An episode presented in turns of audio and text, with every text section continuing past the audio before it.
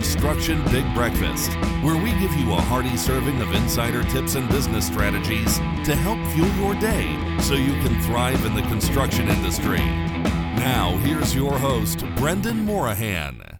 Okay, good morning, everyone. Welcome to the next Construction Big Breakfast um, podcast. We're delighted this morning that I'm joined by Katie George Dunlevy. Casey George and I met briefly at the Irish Post Awards uh, at the end of last year. And at that, those awards, where uh, Katie George received an award for outstanding contribution to sport, it, the discussion came up about sponsorship. And as some of our viewers know, we do like, from a uh, CSR point of view, to support charities and people that we think are deserving. And I think by the end of this podcast, you'll understand why we thought that Katie George was deserving. Katie, could I just ask you maybe to briefly introduce yourself from your perspective? Take us up to how you got to the Irish Post Awards, very, very briefly, and then I'd like to to dig into some of the detail thereafter. Okay. Um, yeah, so I, I got the Sports Star Award for 2019 at the Irish Post Awards last year. It was actually for my me and my pilot Eve for yep. our um, our success of 2019, we were became world champions for the third time in the time trial, and we won silver in the road race at the World Championships on the roads. And I, yeah, so I'm a paracyclist. Um, I race. I'm partially sighted. I race on the back of a tandem. I'm known as the Stoker. I ride with a pilot who's fully sighted at the front of the bike, and it's a, it's a team sport. We myself and my pilot Eve McCrystal from Dundalk, we became Paralympic champions in Rio 2016 and we won silver in the road race. And since then, we've become three three time world champion in the time trial and we won silver last year in the road race. And we were double world champion. So previous, so 2017, 2018, we were double world champions. Yeah. And um, yeah, we were aiming for Tokyo, which was this year but now yeah. it's changed to next year. Yeah. So a lot of changes happened uh, recently. Uh, introduction because we can't just gloss over everything you've just referred to. There's so much more detail yeah. that I'd like to go into, it if you don't mind. But maybe firstly, as this is the construction big breakfast, um, I traditionally always have my porridge in the morning with some raisins and, and banana washed down with a nice coffee. But more importantly, what did you have? for breakfast this morning? I had what I always have, and that's porridge. oh, very good. Yeah, I always start my day with whether I'm training or not. I always have porridge, and okay. I usually have around 60 grams of oats. I have a banana. I would have maple syrup, fruit, sometimes yogurt, uh, sometimes peanut butter, and some seeds, nuts. So it's quite a, and milk. Um, so it's quite a substantial breakfast, and it's usually you know 700 calories in that bowl right porridge yeah that's encouraging so i could be an olympic champion yet so yeah, you start with, yeah, start, with the porridge day, right yeah. no but let me go into a lot more detail about your successes katie george because i'll be honest i'm a great sports fan uh, but cycling hasn't been one of them but obviously since we got to know you and we've been supporting you in a in a small way I've been fascinated by your your journey, really, no pun intended, because you actually didn't start off in cycling. You were in in rowing originally, from what I understand. Yeah, that's right. I rowed for about eight years. I when I was at university, in my second year, I got a call to ask to, to try out rowing, para rowing, which okay. is it's called now, and um, so I kind of was thrown into the deep end of rowing and representing Great Britain. 2004, 2005 became world champion in rowing, and then I carried on rowing until 2010, 2011. Right. And after the rowing, I got into cycling in 2011. But how? You don't just get into it. What? Yeah, what, no, you, you don't just get into it. Well, I was um, so I was in the Great Britain squad for a number of years. And after my success, I actually had a lot of injuries and I had a lot of setbacks.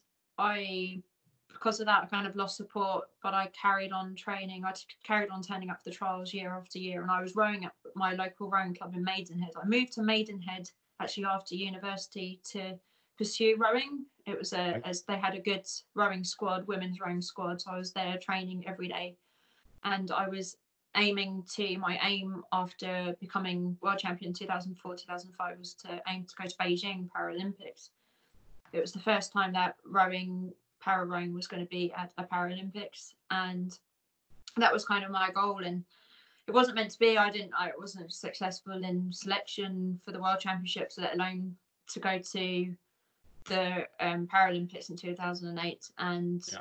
but i carried on I, I still was so determined to to get selected for the world championships every year and then i was aiming kind of had the eye on 2012 london paralympics as it was like a home games course. But um so i was turning up every year for the trials and i was just i was just i was losing i, w- I wasn't getting selected and And can I just I interrupt there? You, you said you didn't get the support. In what sense? I think once I once I got injured and I um and my seat as as as it kind of was taken, I I wasn't supported in terms of coaching or anything. I had to do Okay. my own thing with the club. So the the centre for at the time para rowing was in London Regatta Centre in the Docklands in East London. So I travelled from there for university. I travelled from Southampton to London nearly every weekend while I was doing my degree, which wasn't great timing. Oh. Um, I kind of had another focus instead of my uh, studies, but um, Yeah. I, I kind of fell in love with that and I loved it. So I, and it was just something that I really wanted. So I just I, I travelled up from Southampton to London every weekend for to training, then did the trials, and um, after in 2006, the World Championships were in Dorney, and I got injured four weeks beforehand, and Oh. my seat was taken by the sub, and they went on to win the World Championships and get a world Oh, wow. but after that it was just really hard to get back into that system i was um there was just no seat for me there and i had to just then after university i moved to maidenhead and i was just kind of rowing there just with the club but trying to still trial out against um the people that were already in the great britain squad so i was kind Yeah. of but you know it didn't it didn't i still had that drive in me and i just gave everything i could but it just wasn't meant to be i don't think and then in 2010, I heard that Ireland were getting a para rowing team together for the World Championships, and then for I think looking towards London 2012. And as as I was eligible, as my dad's from Donegal, Yeah. I I contacted the coach and said I I'm um eligible to ride for Ireland. I've rowed for a number of years, and they would he was like they were kind of delighted and said come over to Cork. So I flew over to Right. Cork a number of times and trained with them. And then I went for the Did you meet up with the lads from Skibbereen? That's right. Well, yeah, I never met them actually, no. And uh, but that was the base. It was the same lake that they went out training and where Right. the the rowing base is. So I was there, and I was there in the winter and the spring. And they also came over to England. There's a few of us that were based in one um, athlete. She was based in London. I was based in Maidenhead. So they came to our clubs as well, Right. and we trained out of our clubs in England. And then the trials in 2011, I missed out on selection for the World Championships by like one percent. Oh. was told, and at that stage, I was just, I, I couldn't, I just think it was the end for me. I just couldn't take it anymore mentally and physically. I was just done. I was, I still had that drive in me, but just, um, I, I just, it was just, um, I was just, I think that was it for rowing. But at that time, when they did tell me that I wasn't successful in getting selected, they said that the paracycling coaches were interested in me trying out cycling Okay. that that was the start really for cycling for me.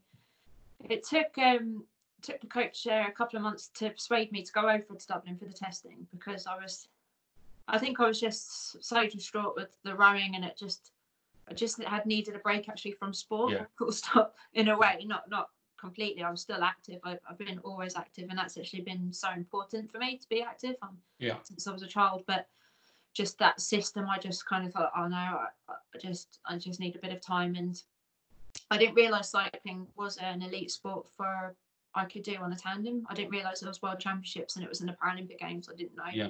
but Yeah. i did go over in the august 2011 i went over to, D- to dublin and did some testing and i met the coaching and um, they said after doing a ramp test um, the coach said we would like you and another um, there's another girl from Ireland. She'd been racing on the solo bike for Ireland. She'd never been on a tandem, but they said we were put, like, like you and Louise to represent Ireland at the World Championships in six weeks' time. Wow. I was a bit like, oh, you haven't seen me on a bike yet. Uh, you know, actually out on a bike, and they said we from what we've seen and what we've read, we believe you'll be great. So that was just like someone had belief in me, and I was just kind of going, do you know what, this is a great opportunity. You can't turn it down. So the, the physique, the in phys- my head. I just went for it. Technically they'd be very different, but presumably the physique needs similar attributes for both sports. Yeah, I think physically it's very similar. You see a lot of people go from rowing to cycling, cycling to rowing. Yeah. But it's a very, it's what's really similar, and I found out straight away is I, I did it um when I was when I was you know thrown in at the deep end of cycling as I was in the rowing. I did a 10 mile time trial after a couple of weeks, and I was just like, this is so similar to rowing in terms of the long. You did long um, head races in rowing where they were 20, 30 minutes long, and it was just that kind of stamina and the strength which is really important it's it's Yeah. similar kind of crosses over but also that that mental it's, it's not me- mental toughness and stuff but it's that drive and commitment you need to put a lot of hours into rowing as you do into cycling so Yeah, they kind sure. of just crossed over in that way So, so that was obviously a pivotal moment, and, and I'm really looking forward to then discussing what came thereafter. But just to draw a pause there, you mentioned several times that you had adversity, um, but you still had the drive within you. How much of that was personal drive, and how much were you supported by family, friends, coaches, people around you? Um, I think it's very much individual. Right. Um, part of it for me, I, I, it has to come from yourself. No one else is gonna like make you do it or decide for you. You have to do Yeah. that yourself. But of course, that support around you is really important. That support network. So you know the coaches in Ireland saying, you know, we can believe you're going to be good. That was okay. That's that's important, and and putting in place for me to start the cycling out you know, um, to get me going. So I was I was able to race at the World Championships in that six week time, and then my my parents supported me fully, and they always have, and um and you know that that's always been there, and that's very important as well. So that team around you, you can have all the drive you you want, but you need to have that that support network around you. It's very important. Yeah, sure. So then you you're now a, a cyclist. You, Yeah. you need a new machine and you need someone to cycle with. How did that all come about then? yeah.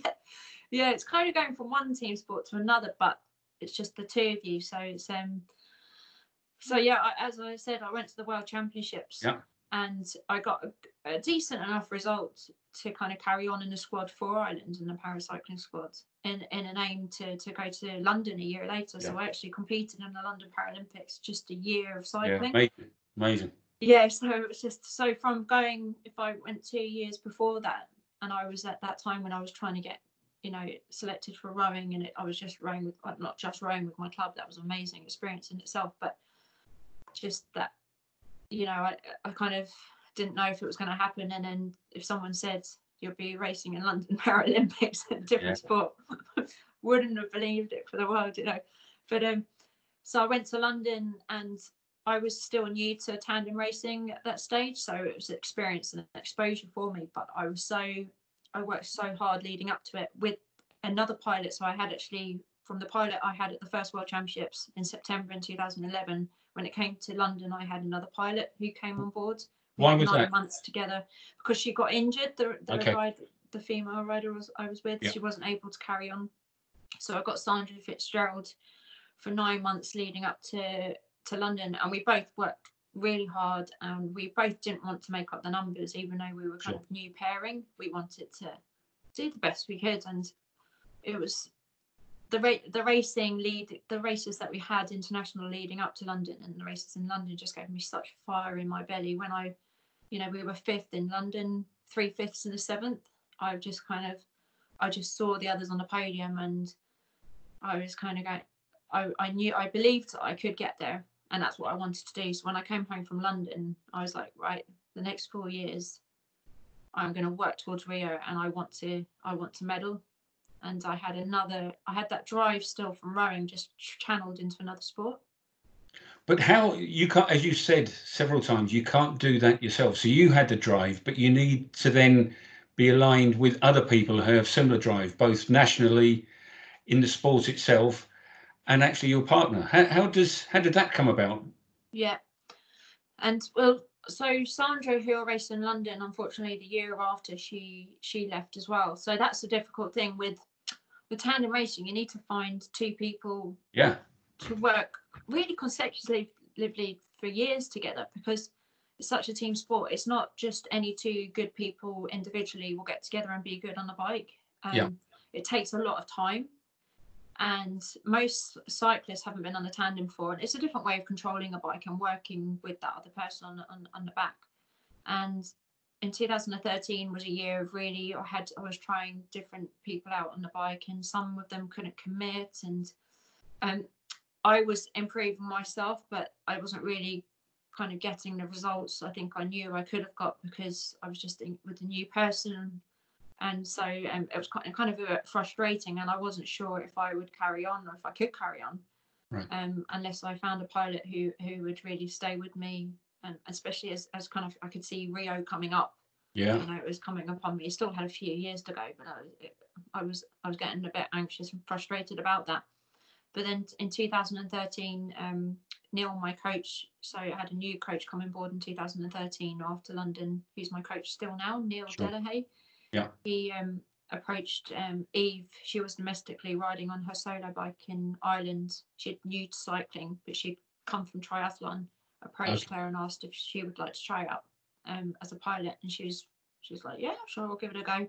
And so then she she did a time trial um, with someone else at the end of 2013, and another um, partially sighted um, lady, and then it was 2014. We went on a training camp together, and then that was the rest is history. We then carried on.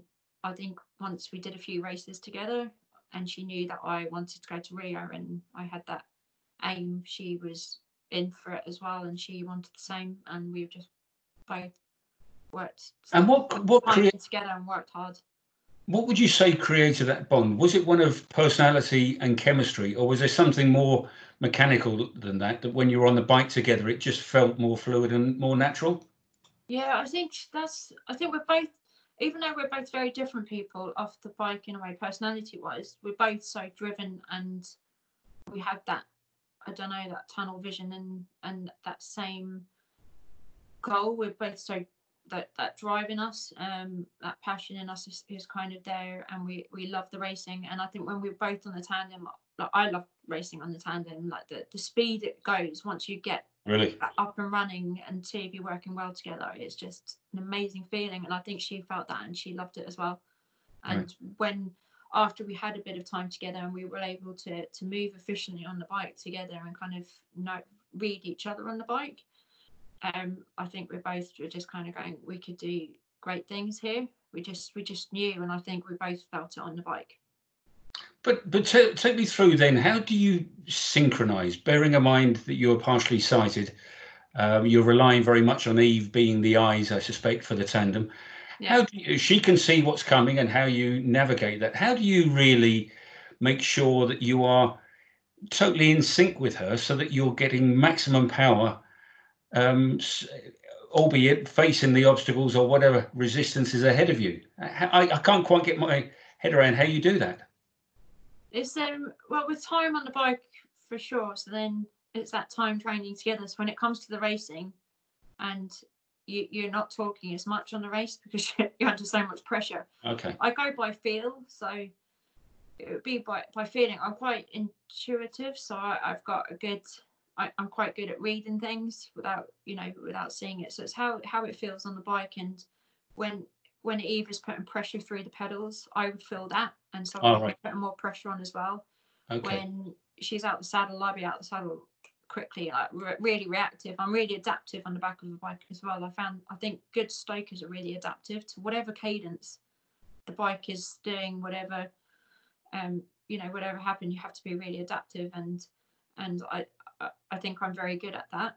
Right. And it's really just feeling what's so as Eve, the pilots would be concentrating on what of course the effort they're doing, but also what is ahead of them controlling the bike i'm i'm concentrating on my effort and then reading what they're doing in front so that'd be Yes. the different it's it's it's it's being it's like being on a simulating like on a simulator where you can feel the movement Okay. going Yeah. left feeling right you're not necessarily in control of it it's a bit like that yeah, but you're yeah.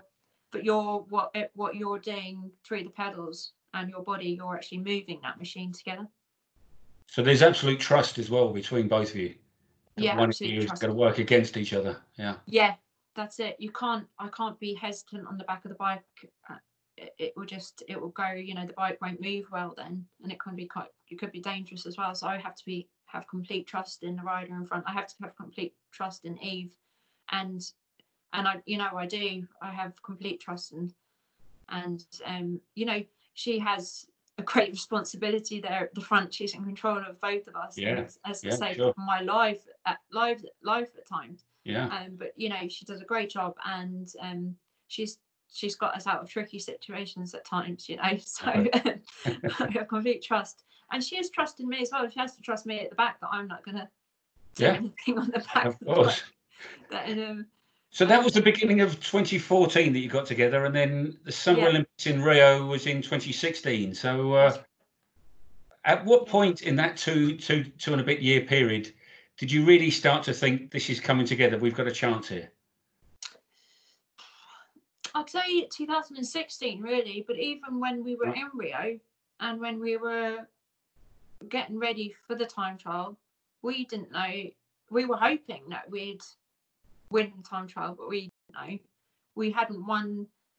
Um, we hadn't won a world championships in the time trial leading up to No. the year before. We were fifth or sixth, um, but we had world wait, we had won World Cups on the time trial, but we hadn't come across New Zealand, which were the world championships in the time trial and they were like a big big big threat for the time trial at rio um but we we really didn't know but um we did believe you know i remember eve for the warm up in the the time trial in rio saying i have a good feeling about this and i said so do i. We both we we had worked so hard to it and that's all you can do when you when you're you know i never focus too much on the goal in, in, in sight because i have so many you know so tokyo's next year. I'm not really thinking about that at the moment because i just expel all my energy in thinking about tokyo even if it was in four months time i wouldn't necessarily be thinking about that i'll be thinking about, about the processes leading up to it Okay. and that was the same for rio we did everything we could so all we could do on the day was just do our best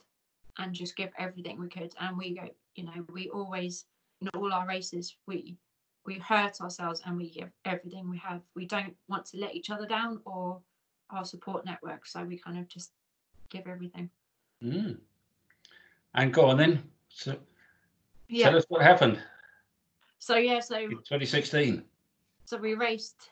Yeah, it's like two and a half years after being together, but like years and years of work really, um, from other sports as well. I think led me to that gold. We won the time trial in Rio in the Paralympics. so it's just it was Incredible. a massive it was uh, you know when we crossed the line and we collapsed we were like exhausted we couldn't talk it was you know it was hot um we couldn't put our legs down we couldn't stand up but we were both like relieved is one of the emotions we remember we were relieved that we did it um but when we found out a few minutes later that we'd it felt like a long time later to be honest with us not Yeah, a few okay. minutes i don't know if it's Yeah. a few minutes it must have been it might have been more than five we had see we had four or five good bikes after us in the time Okay. trial we were and then you go off at one minute intervals Yeah. so we had to wait for them to come in to find out where Sure. we had come Yeah, yeah. and um, no one could find out for us because I think the scoreboard was like hundreds of meters away. So, so my family were there trying to look through their cameras and phones to see the scoreboard, and they said, and I remember my mum shouting out to us, "Gold!" and they were all cheering, and that's when we realised we that has to be, Wow. And, Wow. and but I but we weren't sure to celebrate until we found out officially. So we had a member of staff go off and find out, and they were like, "Yeah." So that's when I I I we both like I screamed and I Yeah. jumped off the floor. I was one minute I was exhausted on the floor, but suddenly I had this just surge of energy from finding out that we had won and we were yeah we had the feeling of relief elation joy just it was really emotional a roller coaster had so many emotions go through me Can imagine. thinking about what what you know all my the past really from the rowing to the cycling that we had together the the highs and the lows that we've been through and then just the sheer effort of racing that day to get that result and to actually do it and stand on top of the podium was just Must be incredible. Incredible. Yeah, it's absolutely incredible. So few people experience that. It's unbelievable. Well done. Yeah, yeah. Thank you. Thank you so much. But then that that was it. That was the penalty. You didn't need to do anything after that, did you? You could just relax for the rest of your life and live off that. Well, no. Two days later, we had the road race, so which is my favourite race out of all the races we do on the track. We race on the track in the velodrome, and then we race on the roads. And when it comes to the Paralympics, we're racing on the track a few days before we raced on the road, and we had the time trial on the road first, and then two days later we had the road race, which is the longest race in a way. It's it's like 80 kilometers, um, and that's you know uh, lots of things can um, affect that result. As you know, the strongest and fittest person doesn't always necessarily necessarily win the road race. It's very tactical. There's luck Yeah. involved, positioning, lots of things going on there. Um, and we so we're after our time trial, after we had that massive high, I remember going to sleep and we were re- reading, looking through our messages. We had so many messages through. I slept, you know, with my medal under my pillow. I I bet. was- woke up to my medal there. But the next day we had to re- we had to think about recovering for our race, which was two days later. So it was all focused on that then and concentrating and making sure the bike was ready, making Mhm. sure we were ready for that road race. Yeah. And we won silver. Silver and that's incredible too. Yeah. Tremendous. It really yeah, was. fantastic. But then you have to wait four years for another Olympics, or maybe longer, as we'll go on to in a minute. But then, of course, you had the World Championships the following year. Yeah, that's right. Yeah. So came back from Rio and um Eve said she'd carry on for another year um for the world which were the world championships in um, South Africa a year later Yeah. And aim for which we hadn't got a world championship medal and that's one and as I you know I found when I first started cycling six weeks later I went to world championships and I saw the rainbow jersey and I saw um, there's Mark Rohan. He was in our team and he won. He became world champion, and I saw him on the podium. And and I saw the my opposition on the podium and thinking, oh, I've got to beat them. I'm sure I've got to beat them. Give me a bit of time. And I just wanted that. So then when you know Eve said, let's go for a world championship medal a year later, I was like, absolutely yes. Like we've become Paralympic champion in the time trial. Let's try and win world champion, become world champion in the time trial champions. So a year later, we were raced in South Africa, and we won the time trials first. Usually, we won that, became world champions in the time trial, and then two days later, we won the road race to become double world Amazing. champions. So we won, won both of them, which wasn't, you know, we were after we won that gold in the time trial, which we were uh, aiming for. We were like, let's go for it in the road race as well, of course, and so we did. Incredible. Yeah. yeah. And then all you had to do was retain it the following year. well, that's it. Yeah, no, it's the hardest bit now. Is you've got there, you've got to retain it. So, which is kind of kind of harder in a way. You have everyone else moving on and coming up, but um, yeah, again, uh, Eve Eve carried on. Then she was gonna, always going to retire after Rio in some ways. So it's just like Right. carried on, and um. She said, "Oh, oh, like we we we had to go and retain it. Of course, we had to retain it in do. Italy. What else would you do? No, what else? Yeah, yeah. So with that, and we, and we did. We retained both of them in Italy, and they were amazing races. Uh, yeah, tough racing, of course, and hard to get, and we did. So I was just, just delighted.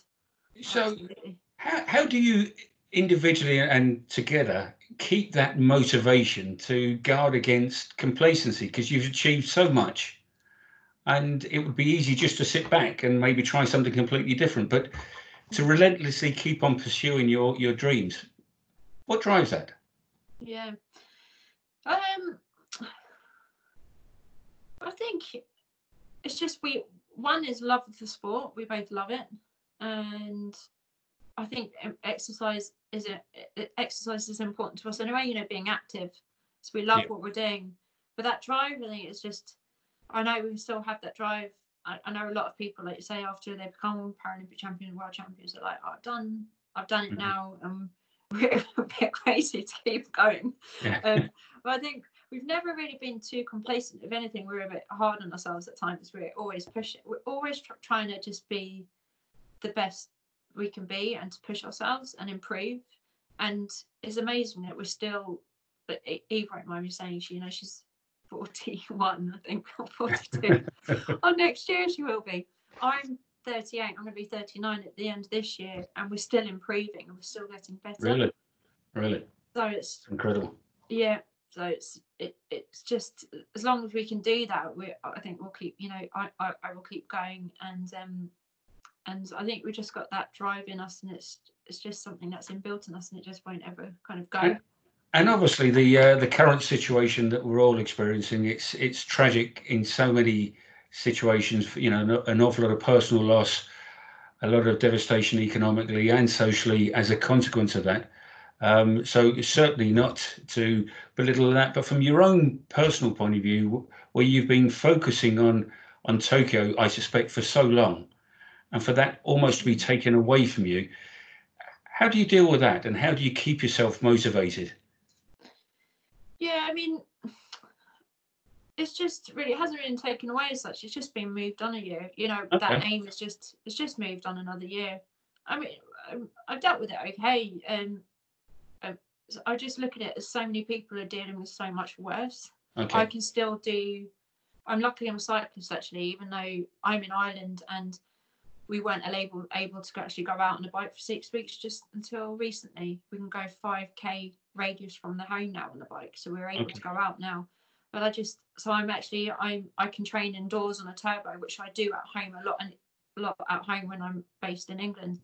So I'm fortunate that I can do a sport that I still can train in and I can still do my job and and there's so many other people that are so far like Of course. you know worse off Of course. and um I, I just go you know yeah yeah it was a bit of a shock we had four, we were looking at five months up to tokyo and then it's changed Yes. Yeah. so you just you just have to um change your training and change your mindset and to go and Okay. go okay it, and it's for me it's like a process again so i just it's stepping stones it's i'm working on i'm looking at here and now and then you know when the racing comes back there's no international racing this year either so i had world championships this year as well and they they're, they're not happening so actually i've got just training for the rest of the year and that in some ways is kind of going quite hard because it's good to have races but I actually love training. So if there's no race this year, there's no race this year.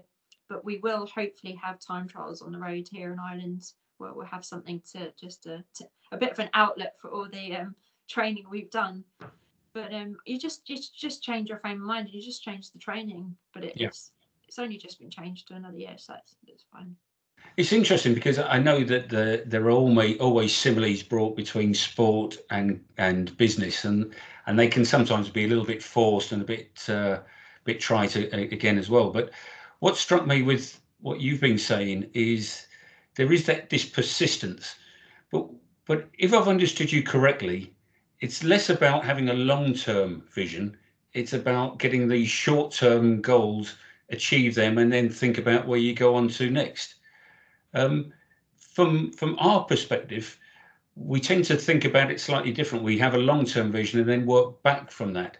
Yeah. Um, have you got any insights that maybe people that are watching that from a business point of view can can take and learn? That says, right, well, what is it about sport that helps you achieve what you've achieved, but still keep sight on what an end game could be? hmm Um, yeah, I mean, I still have that that aim, that long term aim. It's important to have that um, for sure, but it's that process and here and now. I think it's more important. You know, you could lose a lot of energy looking, like I said, you know, too far ahead, and I think Yeah. it's that that positive mindset as well. Um, and you have to have drive, that um, ambition. You have that that team around you is really important, but I think it's you know that positive mindset um, of every day of all you're doing, but having kind of small goals for that week Yeah. as well. That's A- And who you, you've mentioned the term process several times, and that's very much a business term. right. Yeah. In, in, sports sense, what does that process look like, and who deve- who devises and develops and hones that process? Um, well, it's myself really, but my my coach as such would would have um he would have um our kind of training plan, annual training plan for the year, and that would Right. have at different times we're working on different things to get us ready to peak for those races. So really, I have an easier job. I'm just following what he's setting us to do. He's telling Well, us what to do, and we're just doing it. That's what I was going to ask. Is it as clear cut as that? Is he decides and you do, or do you have a discussion about it and and we'd have a discussion as well of course. I'd have some input and if i wasn't unsure or if i wasn't unhappy if i was unhappy about something or i felt like i could improve in another area or, or. I, I didn't feel something was working for me i definitely would have to discuss that through with him. It's communication is really important. Yeah. And um it's about controlling the controllables so that's what you're in control of certain things. But when it comes to the race you know a lot of it is actually it's not under your control control in a way it's the outcome isn't in your control. It's usually what what you do to get there and what you do at the time. But it's um yeah, that communication there is really important. It's it's a, it's a teamwork. It's it has to work both ways. And that's that's interesting. What you can control is that is that real control or does it just have to feel as though you there's a perception of control? Yeah perception of control i think. Yeah sometimes you can't i think you, you you know you hope and you think about the positive thing where you you go okay this is you know i'm going to have a good session here. I'm going to give everything. But the, sometimes that's the only control you have and yeah. and that's that's, that's it. it's not a bad thing not being in control of things. I i i'm i think I said i'm like quite adaptive and if things don't work out it doesn't matter. I think it's actually a good thing in training if it doesn't work out because it makes you look at it and work three things a bit more. Um, so you, you know you learn three more when things don't work out, mm-hmm. and that's okay to happen in training. You just don't want that to happen in a race. Yeah, sure. but and, of course, and, that happens as well. Yeah, yeah, exactly. And I think again in in industry, we all try to think that we can plan ahead. We have method statements, risk assessments, but of course, life happens, and uh, some things you just have to adapt, and you have to deal with it. So you, if we just start to bring this to a close, Katie George, it's been great speaking with you. You've had time to reflect now with the uh, the delay to Olympics, and please God that you'll go on to have similar success next year over in Tokyo. But is there any insight that you can bring to these periods of reflection that might be of value to to the people who are watching or listening to this podcast, either in business or or just generally, that uh, they may gain from your experiences and, and your thoughts? Yeah, just I think well, it's a tricky one, really. I, I try and just try and keep positive and, and everything. Um, think about I don't know the here and now, where you are each day, and you know, and and maybe don't be too hard on yourself either. Praise yourself more. A lot of people are quite hard on themselves these days, but I think it's really important just to enjoy the little things in life. I believe, yeah. like yeah the fresh air we have, our health, and you know your family. That's more important than anything, I believe. Yeah, sure, sure. And what about the, you know, we we in a, very small way we we try to support you, but how can organisations help you and other sports in a similar situation to achieve not only not only because you win medals, but you inspire uh, people. I don't know whether that embarrasses you or otherwise, but I know that a lot of people, particularly youngsters, will look at you and want to be like you. So, how can organisations support you to provide that sort of stimulus for the for the nation, particularly at difficult times like this? Yeah, um, I've, I. Money, of course, but. Well, yeah, yeah. say that. Yeah, promotion, promote, promoting us. You know, um, and it, of course the money the financial side that always helps. Um cycling is a very expensive sport so have a lot of, of equipment to buy. Mm-hmm. um and unfortunately you know that's that's just part of cycling. We're against co- countries who do have um the top the top equipment and i kind of have to to compete against them. Yeah. and so businesses can really help that way with a lot of sports people i think. And if people did want to help you how can they uh, find out more I mean, we can put uh, any addresses on our website if if it helps, and on this podcast we can put some links. How could people contact you if they wanted to hear more about your story or discuss how they might be able to support you more? Yeah, so I, I have a um, a Twitter account, Instagram, and um, Instagrams. I just I love to probably you probably write it down because on top of my head I don't think I know. It's well, KG Dunlevy. Okay and I think the same for my Twitter and my email address or even my phone number. Really, I, I wouldn't mind people talking to me on the phone. Um, So my email is kgdcycling at hotmail.com. Okay. So that would probably be the best way to contact Okay, well, we, with your permission, we can put those links on this yeah, of podcast. course. Uh, I'm, I'm on, on Facebook as well. Very good. And of course, if, if anyone wants to uh, to come via us, be more than happy to, to make that referral. Well, look, It's, uh, Thank you, Randy. it's been lovely speaking to you, and um, I know that Eve, you're you're currently training with Eve, so please pass on our best Yeah. wishes to Eve as well. We hope the training continues uh, to go from strength to strength, and we're looking forward to you. continuing our support of you and looking forward to more success in the future. But for the Thank so meantime, much. really appreciate you joining us, and I appreciate everyone else joining us. And I hope you've enjoyed this. And please do support Katie and other Katie George and others in her situation. It's important for the nation, so please continue support. And for everyone, Katie George, Eve, and everyone out there, keep safe. Bye Thanks, for now. Great chatting to you. Thanks. And you. Come to Invennt for the highest R&D tax credit you can claim. We help construction businesses get back millions in tax credits every year. Contact us today for a free review. Thanks for joining us this week on the Construction Big Breakfast. Make sure to visit our website, www.invennt.com, where you can subscribe to the Construction Big Breakfast on all platforms so you'll never miss a show. While you're at it, if you found value in the show, we'd appreciate a positive rating. Or if you'd simply share it with a friend, that would help us out too. Be sure to tune in for our next episode.